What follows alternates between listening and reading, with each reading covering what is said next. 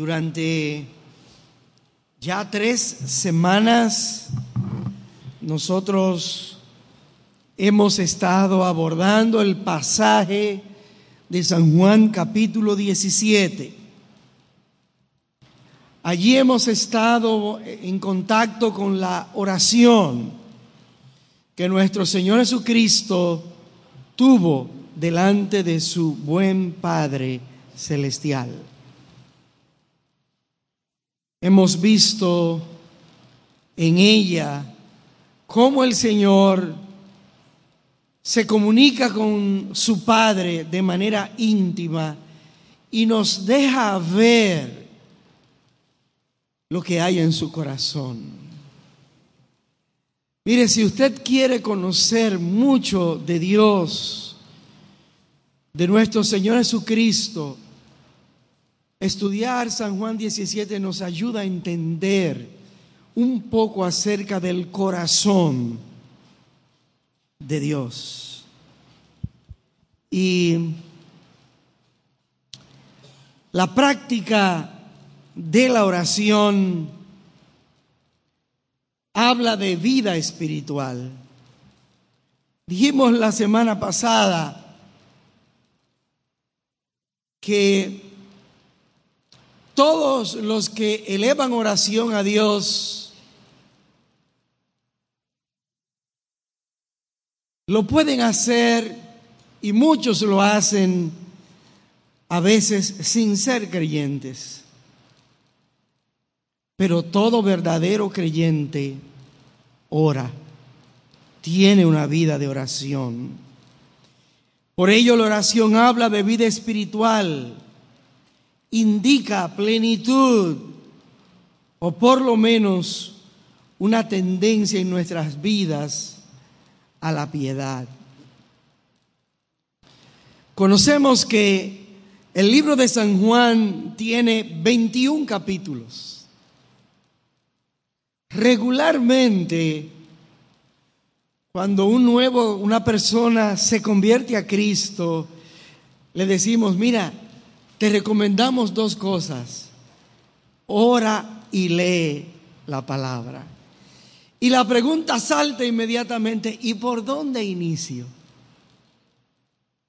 Y una de nuestras recomendaciones es, inicia por el libro de San Juan. San Juan tiene 21 capítulos. Los primeros 12 capítulos hablan del ministerio terrenal de nuestro Señor Jesucristo durante su ministerio de tres años y medio.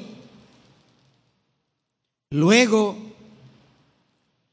los siguientes, digamos, cuatro, los capítulos finales del 18 al 21, tienen un relato de la pasión, muerte, resurrección de nuestro Señor y la aparición a sus discípulos antes de ser glorificado.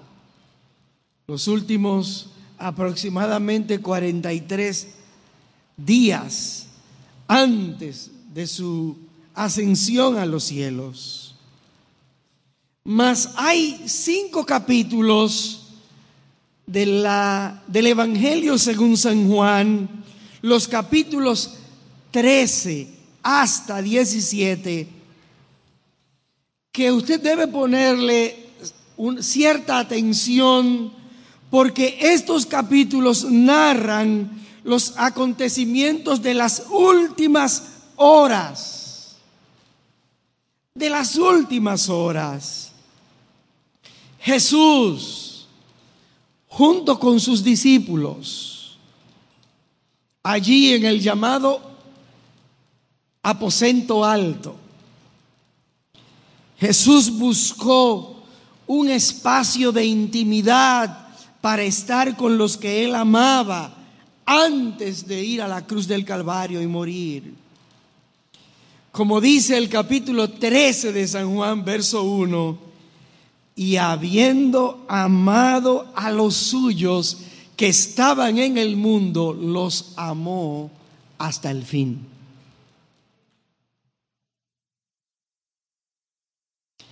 Luego sigue la epístola, con, eh, perdón, el Evangelio de Juan narrándonos cómo Jesús, antes de morir, lava los pies de sus discípulos.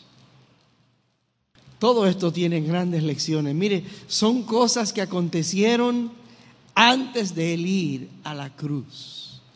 Lava los pies de sus discípulos. Una gran lección de la humildad. Luego anuncia, será traicionado. Luego recomienda a sus discípulos que se amen unos a los otros, pues él iba a ascender al Padre.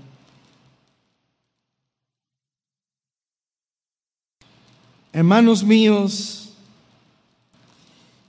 y allí luego les habla y le promete que él les iba a enviar otro consolador. Posteriormente celebra lo que se llama la cena, la última cena, la santa cena con ellos. Y les dice,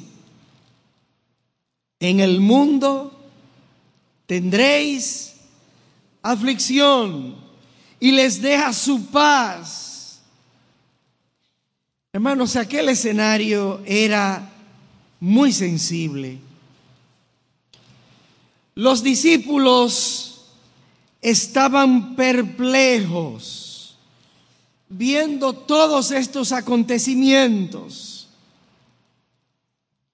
Y Él les dice que ellos debían estar unidos en la fe y por la fe debían fructificar, debían estar preparados porque el mundo les rechazaría.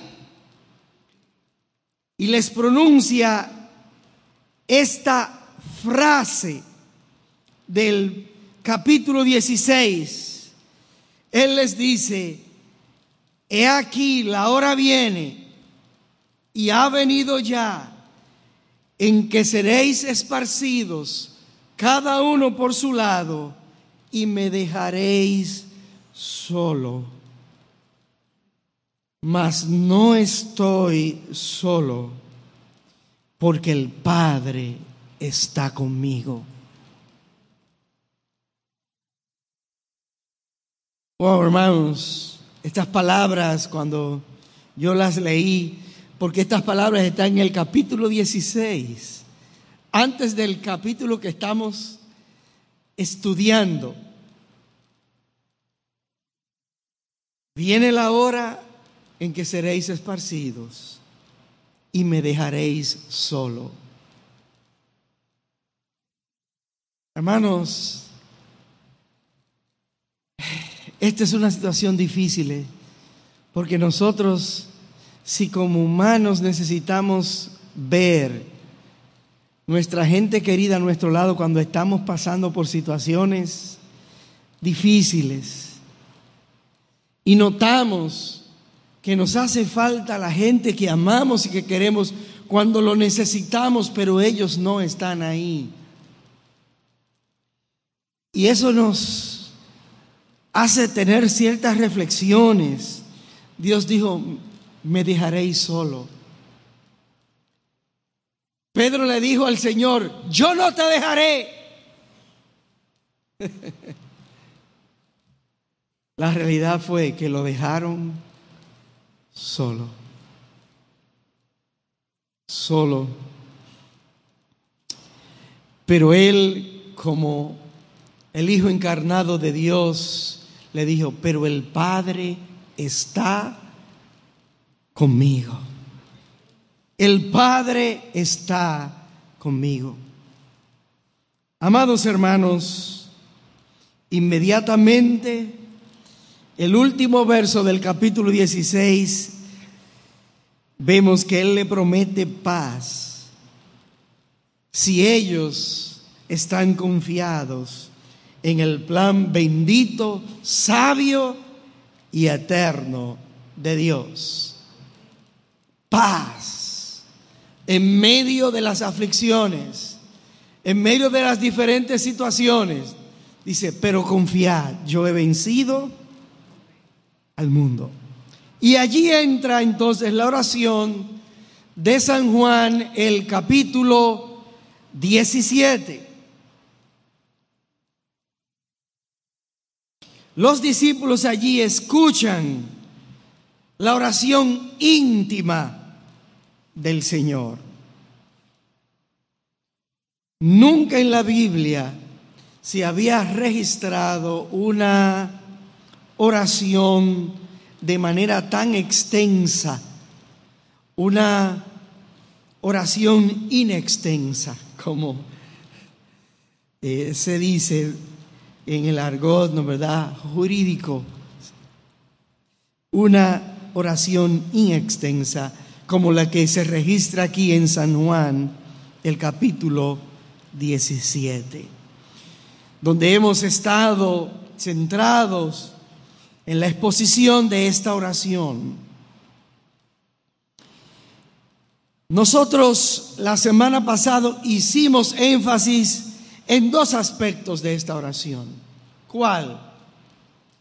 Jesús oró delante y dirigido a su Padre, pues la hora había llegado. Había llegado, hablaba de su muerte. Y vimos allí en San Juan 12 los versos 20 a 26, donde dice, había ciertos griegos entre los que habían subido a adorar a la fiesta. Estos pues se acercaron a Felipe, que era de Bexaida de Galilea, y le rogaron diciendo, Señor, quisiéramos ver a Jesús. Felipe fue y se lo dijo a Andrés. Entonces Andrés y Felipe se lo dijeron a Jesús. Jesús les respondió diciendo, ha llegado la hora en que el Hijo del Hombre sea glorificado. De cierto, de cierto os digo que si el grano de trigo no cae en la tierra y muere, queda solo, pero si muere, lleva mucho fruto. Y el que ama su vida, la perderá. Y el que aborrece su vida en este mundo, para vida eterna, la guardará. Si alguno me sirve, sígame. Y donde yo estuviere, allí también estará mi servidor. Si alguno me sirviere, mi Padre le honrará. Mire, estas son palabras llenas de significado. Servir al Señor es el privilegio más alto que un ser humano puede tener sobre esta tierra. Y para mí lo grande es que nosotros, sabiendo esto, no entendemos la segunda parte, que es de gran beneficio para el que se apropie estas palabras. Dice, y al que me sirviere, mi Padre le honrará. Porque Dios honra a los que le honran. Si usted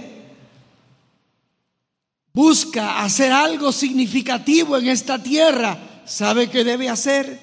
servir, servir al Señor. Será honrado por Dios.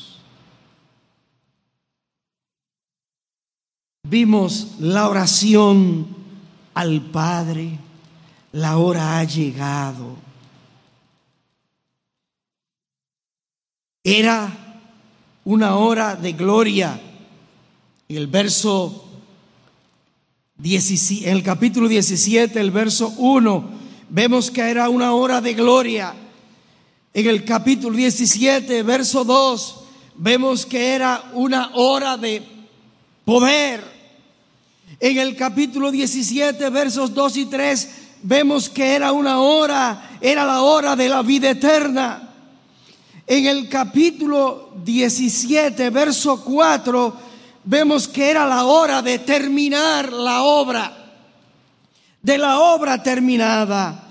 En el capítulo 17, verso 5, era la hora de la gloria restaurada.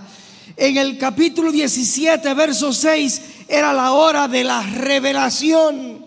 Y en el capítulo 17, versos 7 y 8, era la hora de una misión lograda.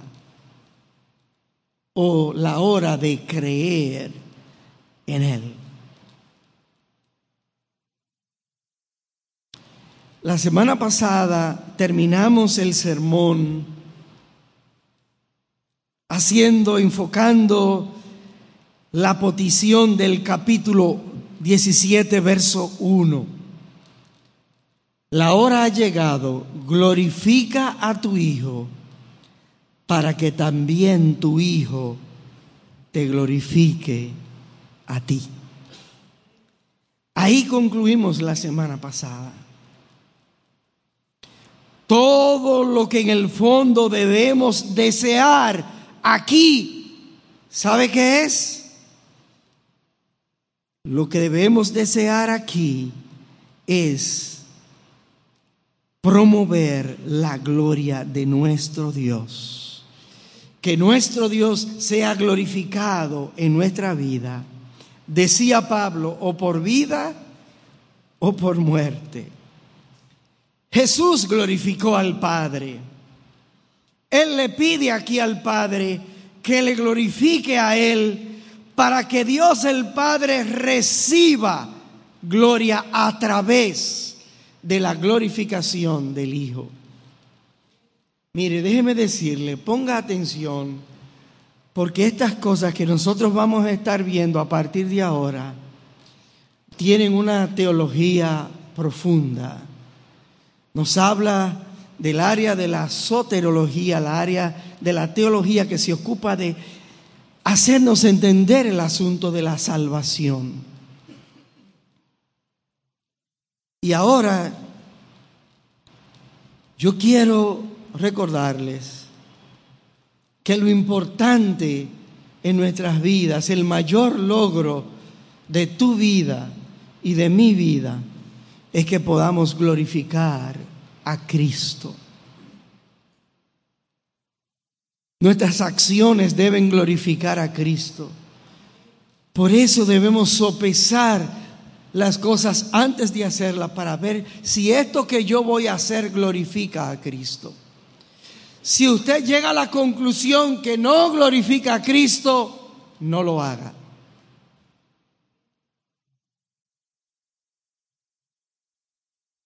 Vea ahora el verso 2 a través del cual nosotros en esta mañana vamos a proseguir con la porción. El verso 2. Dice, como le has dado potestad sobre toda carne, como dice Filipenses 2, 5 a 11, como le has dado potestad sobre toda carne para que dé vida eterna a todos los que le diste. Recuerde la expresión de Mateo 28. ¿Cuál expresión? Toda potestad me es dada en el cielo, así como también en la tierra, como dice Hechos 1.7. Dice, el cual puso el Padre en su sola potestad No toca saber los tiempos ni las sazones que el Padre puso en su sola potestad. La autoridad, el poder que le ha sido dado al Hijo de Dios para cumplir con la misión que el Padre tenía, le tenía encomendado. Le has dado potestad sobre toda carne, dice el verso 2 Si Cristo tiene toda potestad de nuestras vidas, entonces entender eso nos hace reconocer que tenemos que mantenernos humildes delante de Dios, porque quien tiene toda potestad, ¿quién es?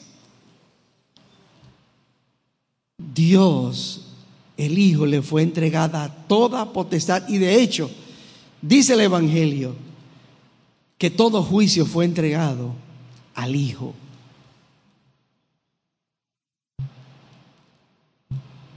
Cuando entendemos que toda potestad le ha sido dado al Hijo, no habrá espacio para el orgullo, para la soberbia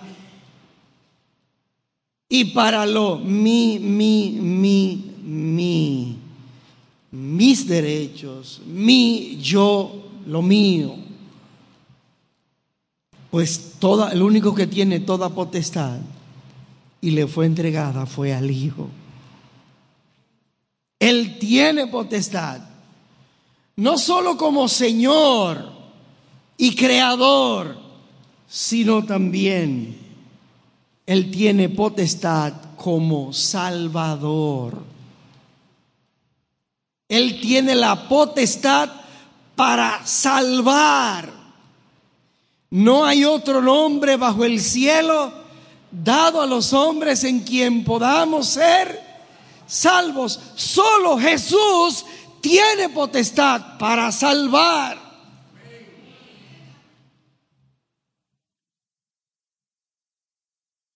El martes hay muchos dominicanos que se desplazarán en manadas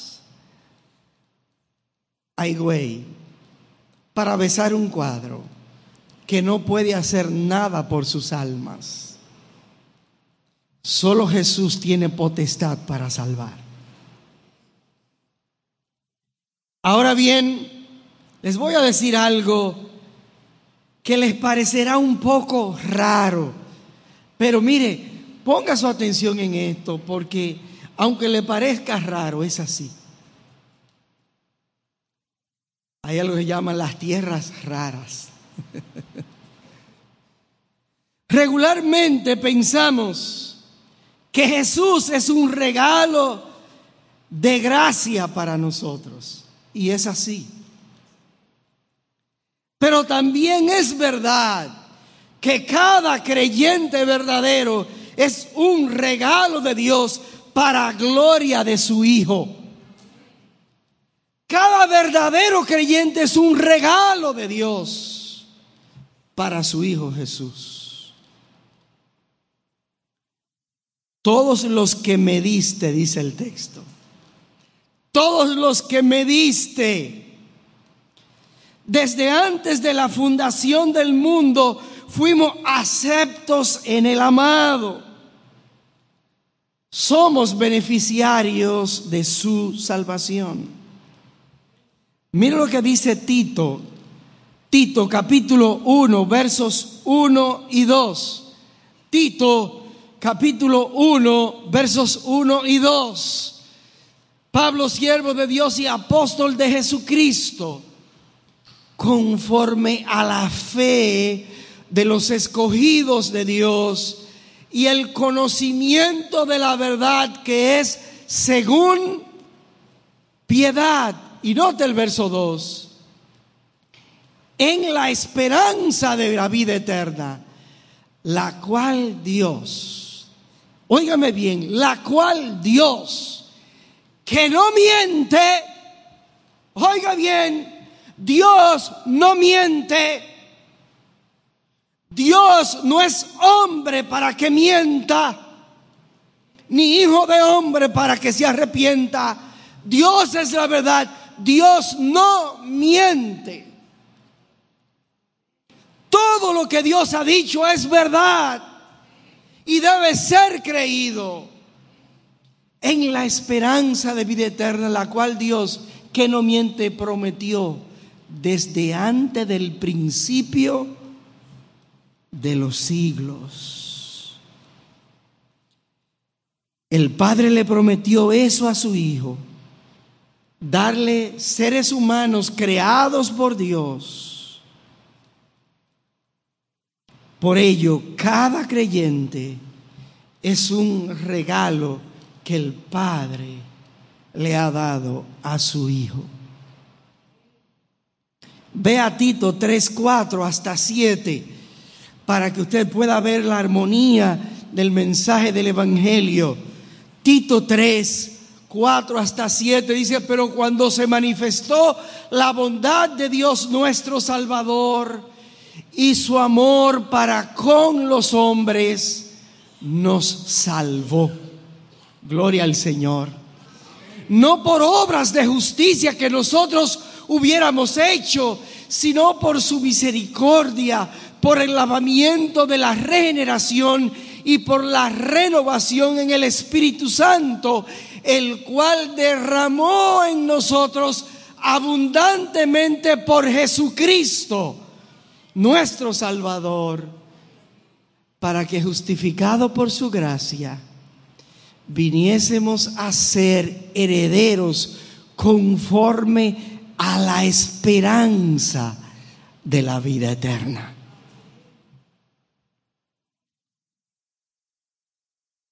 La muerte de Jesús por nuestra salvación hace que nosotros le glorifiquemos. Reconozcamos en esto un acto de gran bondad, de misericordia de parte de Dios. La única manera como Jesús podía ejercer potestad de dar vida eterna era muriendo en la cruz del Calvario por nosotros.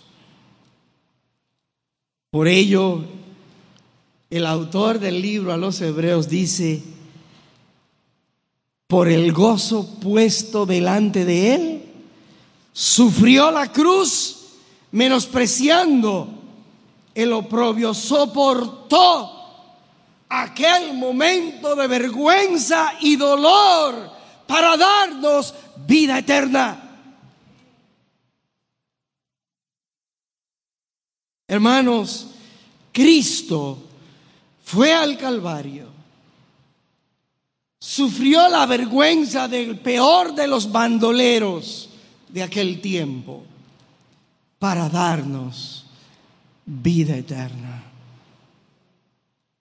Por ello, cada uno de nosotros debe dar gloria a Dios. Dio vida eterna al morir en la cruz. Y como dice Juan en el Apocalipsis, Él debe recibir toda la honra, la gloria y el honor. De hecho, hay un himno que cantamos que tiene este sentir. Por ello el Padre es glorificado en su Hijo, pues Él fue obediente hasta la muerte. Y muerte de cruz. Muerte de cruz. Nuestro Dios es digno de ser alabado, admirado y solo la locura del pecado impide reconocerlo. Porque el pecado es injusto y trata de ocultar su bondad, su amor, su sabiduría. Por ello juzgará al hombre por su pecado. ¿Puede usted pensar en esta mañana en lo que significa ignorar la obra que Cristo vino a hacer al morir en la cruz del Calvario? Usted puede llegar a pensar en esta mañana lo terrible que significa ignorar lo que Cristo hizo en la cruz del Calvario. Solo Cristo fue hallado digno, dice la palabra del Señor, ante el Padre. Jesús recibió el castigo de nuestra paz. Él tuvo la llaga y nosotros tenemos la salud espiritual. Perdón, reconciliación, paz para con Dios y todo esto gratuitamente. Oh hermanos, la gloria sea del Señor. Romanos 6:23 dice, porque la paga del pecado es muerte, más la dádiva de Dios es vida eterna en Cristo Jesús, Señor nuestro. Note, hay un contraste, la paga y la dádiva. Merecíamos la muerte y recibimos la vida eterna. Oh, gloria al Señor.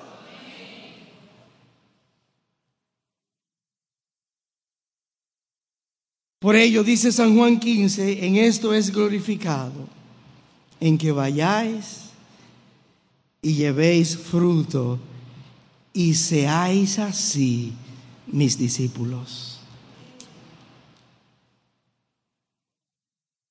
Para que dé vida eterna a todos los que le diste. Recuerde, no es de todos la fe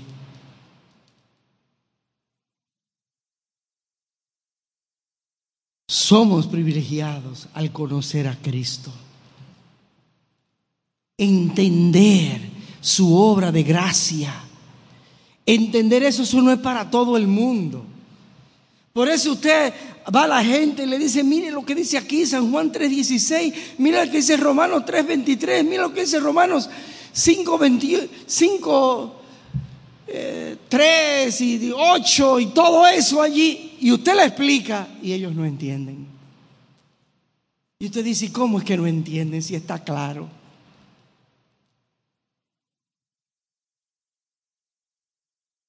Verso 3. Y esta es la vida eterna. Que te conozcan a ti, el único Dios verdadero y a Jesucristo, a quien has enviado. Esta es la vida eterna, que te conozcan a ti, conocer a Dios. Fíjese, yo no estoy hablando aquí, ni se está hablando aquí de tener información de Dios, sino de conocer a Dios. Hablamos de un conocimiento experimental que yo lo he experimentado en mi vida y que implica una relación personal con Él. Una relación como la relación que tienen entre sí el Padre, el Hijo y el Espíritu Santo.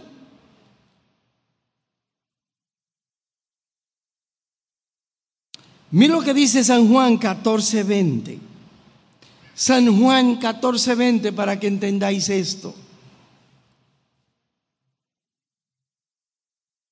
En aquel día vosotros conoceréis que yo estoy en mi Padre y vosotros en mí y yo en vosotros. ¿Usted ve esta relación? Qué interesante. Yo estoy en mi Padre.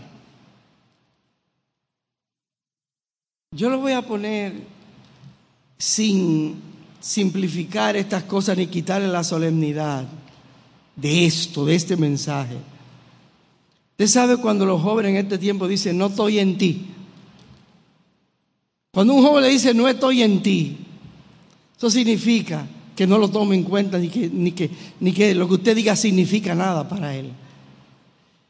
Pero mire este texto, yo estoy en mi Padre. Por eso dijo, en las cosas de mi Padre me conviene estar. Jesús decía, yo estoy en mi Padre. Y vosotros en mí, nosotros somos el objeto del amor de Cristo. Y dice, y yo en vosotros. Esta última parte debemos cuestionarlo. ¿Está Cristo viviendo en nosotros? Con Cristo estoy juntamente crucificado y ya no vivo yo. ¿Está Cristo en mí? estoy, está viviendo Cristo en este cuerpo, en este cuerpo mortal está viviendo Cristo.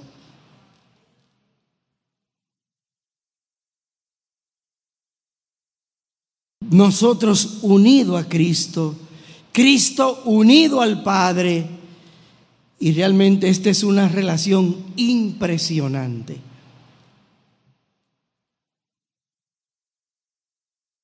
La vida eterna de este verso 3, note, y esta es la vida eterna, que te conozcan a ti, el único Dios verdadero, y a Jesucristo, a quien has enviado. Esta es la vida de Dios. Es fuerza, es esencia, es el poder mismo de la vida. El único ser que es eterno es Dios. Él vive en nosotros. Y si vive en nosotros, tenemos vida eterna y le conocemos.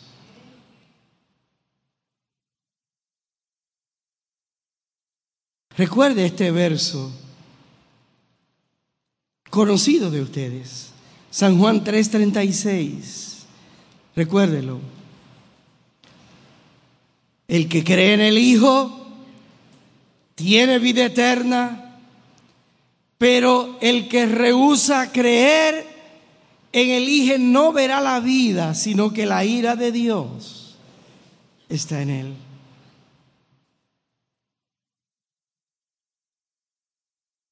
Dios honra a todos aquellos que han depositado su confianza en lo que Él hizo en la cruz del Calvario. El que cree en el Hijo tiene vida eterna.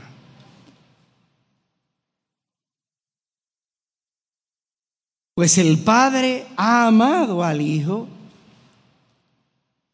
y el que cree en su Hijo, dice esta escritura, Dios le da qué?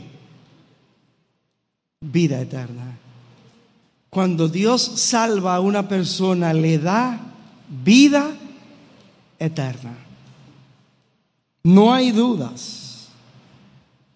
Y dice aquí, y el que no cree en el Hijo, no verá la vida y la ira de Dios está sobre él, mas el que cree obedece y tiene vida eterna. Tan sencillo como es. Hermano, esto no es una teología muy complicada, pero es una teología que le da brega a la gente entenderlo. Es uno de los asuntos que más brega da a entender a la gente. Esto de que si creo en Cristo tengo vida eterna. Eso a la gente le es difícil comprenderlo.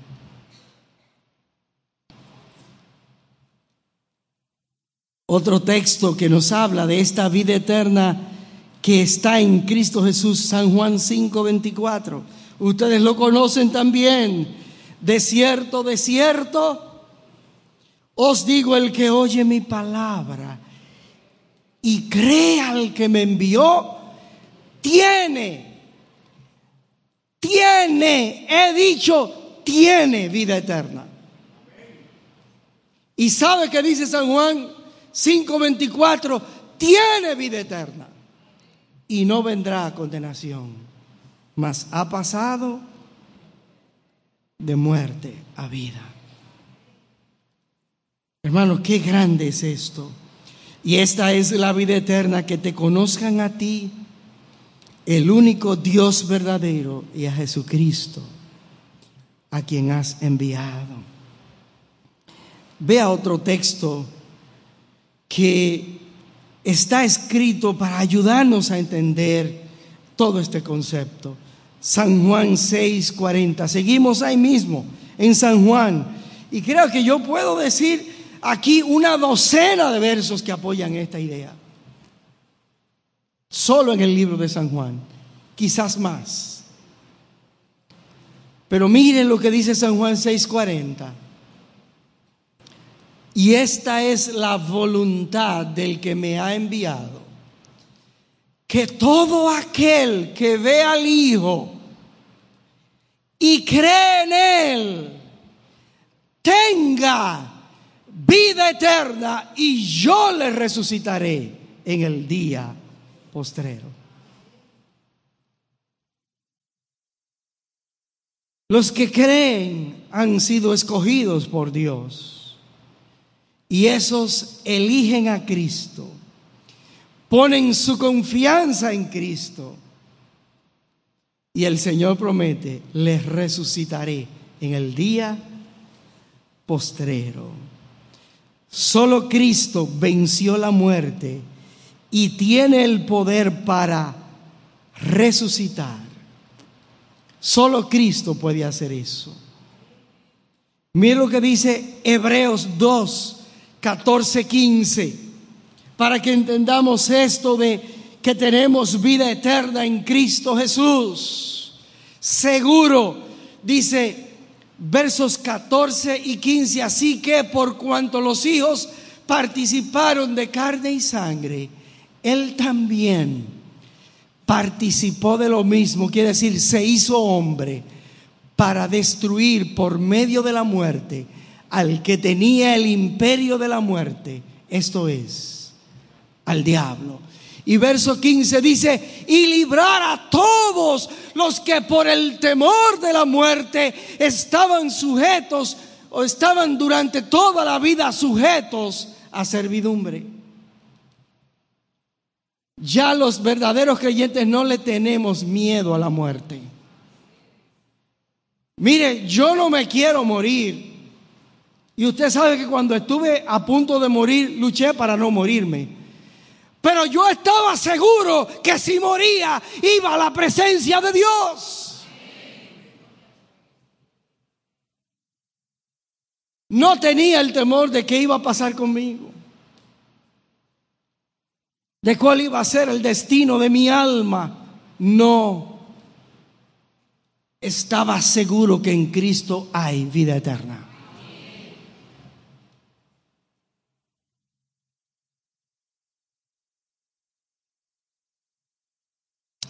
Mire lo que dice San Juan 5, del 25 al 29. San Juan 5, del 25 al 29. Lea estas palabras ahí tranquilos, reposadamente y vea qué significado tienen para nosotros. De cierto, de cierto os digo, viene la hora y ahora es cuando los muertos oirán la voz del Hijo de Dios y los que la oyeren vivirán. Porque como el Padre tiene vida en sí mismo, así también ha dado al Hijo el tener vida en sí mismo. Y también le dio autoridad de hacer juicio por cuanto es el Hijo del Hombre. Y note ahora el versículo 28. No os maravilléis de esto, porque vendrá hora cuando todos los que están en los sepulcros oirán su voz. Y los que hicieron lo bueno saldrán a resurrección de vida. Mas los que hicieron lo malo a resurrección de condenación. Son palabras llenas de significado. Un día los que han muerto en Cristo oirán su voz y resucitarán gloriosos, transformados, glorificados los que mueren en Cristo no se quedarán en los sepulcros. Nosotros, yo tengo 29, 28 años como pastor y hemos, y muchos de los hermanos aquí hemos conducido a muchos hermanos de esta congregación al sepulcro. La Biblia dice que oirán la voz de Cristo y resucitarán.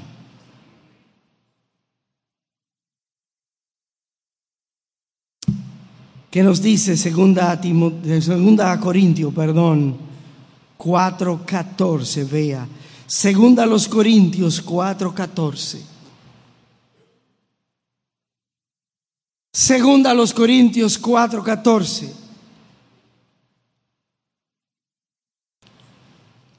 Sabiendo que el que resucitó al Señor Jesús, ¿cuántos creen que Jesús resucitó aquí? Jesús resucitó. Y el que resucitó al Señor Jesús dice, a nosotros también nos resucitará con Jesús y nos presentará juntamente con vosotros. Qué gloriosa esperanza. Y esta es la vida eterna, que te conozcan a ti, el único Dios verdadero y a Jesucristo, a quien has enviado. Vea San Juan 12:25.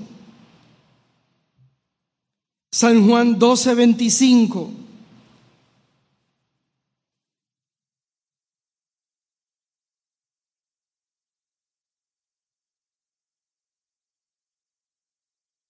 El que ama su vida, la perderá. Y el que aborrece su vida en este mundo, para vida eterna la guardará. Los creyentes en Cristo Jesús no somos un grupo de tontos. Somos personas que estamos guardando nuestra vida para la eternidad.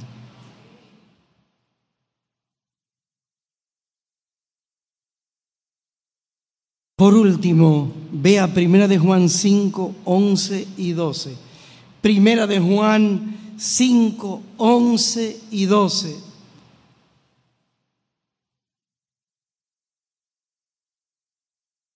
Es un verso que me encanta. Este verso a mí me encanta. Tiene un mensaje contundente.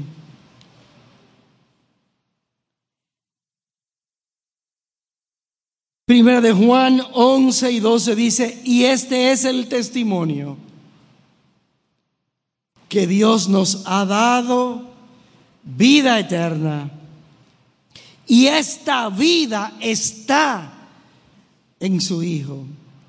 El que tiene al Hijo, tiene la vida. El que no tiene al Hijo de Dios, no tiene la vida. Ese es un texto, un texto, me parece, bastante claro y contundente y concluyente acerca de este tema. Y yo creo que este mensaje se debe quedar ahí, con ese verso. Porque abundar más, yo pienso que sería perder algo que debemos llevar en nuestro corazón. Este es el testimonio que Dios nos ha dado, vida eterna y que la vida eterna está en su Hijo. El que tiene al Hijo, tiene la vida. El que no tiene al Hijo, no tiene la vida. Oremos. Señor eterno y Padre del cielo, la gloria, la honra, el honor es para ti.